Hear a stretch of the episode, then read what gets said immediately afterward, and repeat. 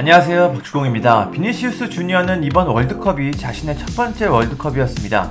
그런데 엄청난 활약을 보여주고 있는데요. 이미 레알 마드리드에서 핵심 역할을 수행하던 그는 브라질 대표팀에서도 뛰어난 모습을 펼치고 있습니다.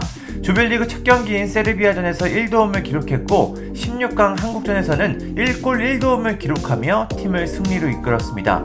비니시우스는 한국전에서 왼쪽 측면 공격수로 나섰습니다. 우리의 오른쪽 풀백은 김문환 선수였죠. 당연히 두 선수는 치열하게 맞붙었습니다. 물론 경기 결과는 브라질의 완승으로 끝났지만 김문환 선수는 인상적인 활약을 펼치면서 모두를 놀라게 했습니다. 김문환 선수는 단단한 수비와 빠른 속도로 비니시우스를 상당히 힘들게 만들었습니다. 경기가 끝난 후 비니시우스와 김문환 선수는 유니폼을 교환했습니다. 대화가 가능한 백승호 선수가 사이에서 이야기를 해주면서 둘은 유니폼을 바꿨습니다. 서로를 존중하면서 상대 플레이를 인정했는데 참 훈훈한 모습입니다. 경기장에서는 이렇게 치열하게 싸우고 경기가 끝난 후에는 서로에게 박수를 보내는 모습이 참 아름답습니다. 개인적으로 김문호 선수는 이번 대회에서 가장 놀랍게 한 선수 중 하나였습니다. 대회 전까지만 해도 오른쪽 풀백 경쟁이 상당히 치열했는데 김문환 선수가 실전에서 주전 능력을 보여줬습니다.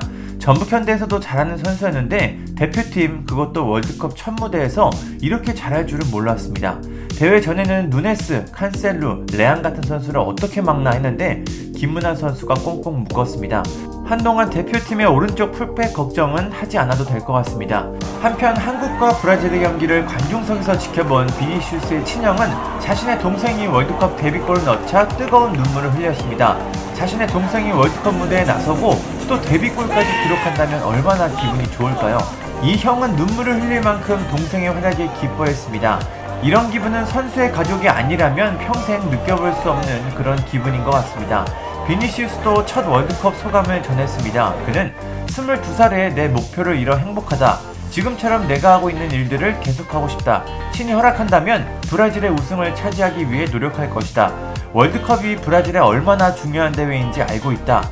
국가가 흘러나올 때 나라를 대표해 뛰는 차이점을 알게 됐다. 브라질을 대표해 월드컵을 치를 수 있어 행복하다고 밝혔습니다. 이제 브라질은 8강 무대에서 크로아티아와 맞붙습니다. 20년 만에 우승에 도전하는 브라질이 정상에 설 수 있을지 참 궁금합니다. 또 비니시우스가 이번 대회에서 앞으로 어떤 모습들을 보여줄지도 상당히 궁금합니다. 감사합니다. 구독과 좋아요는 저에게 큰 힘이 됩니다. 감사합니다.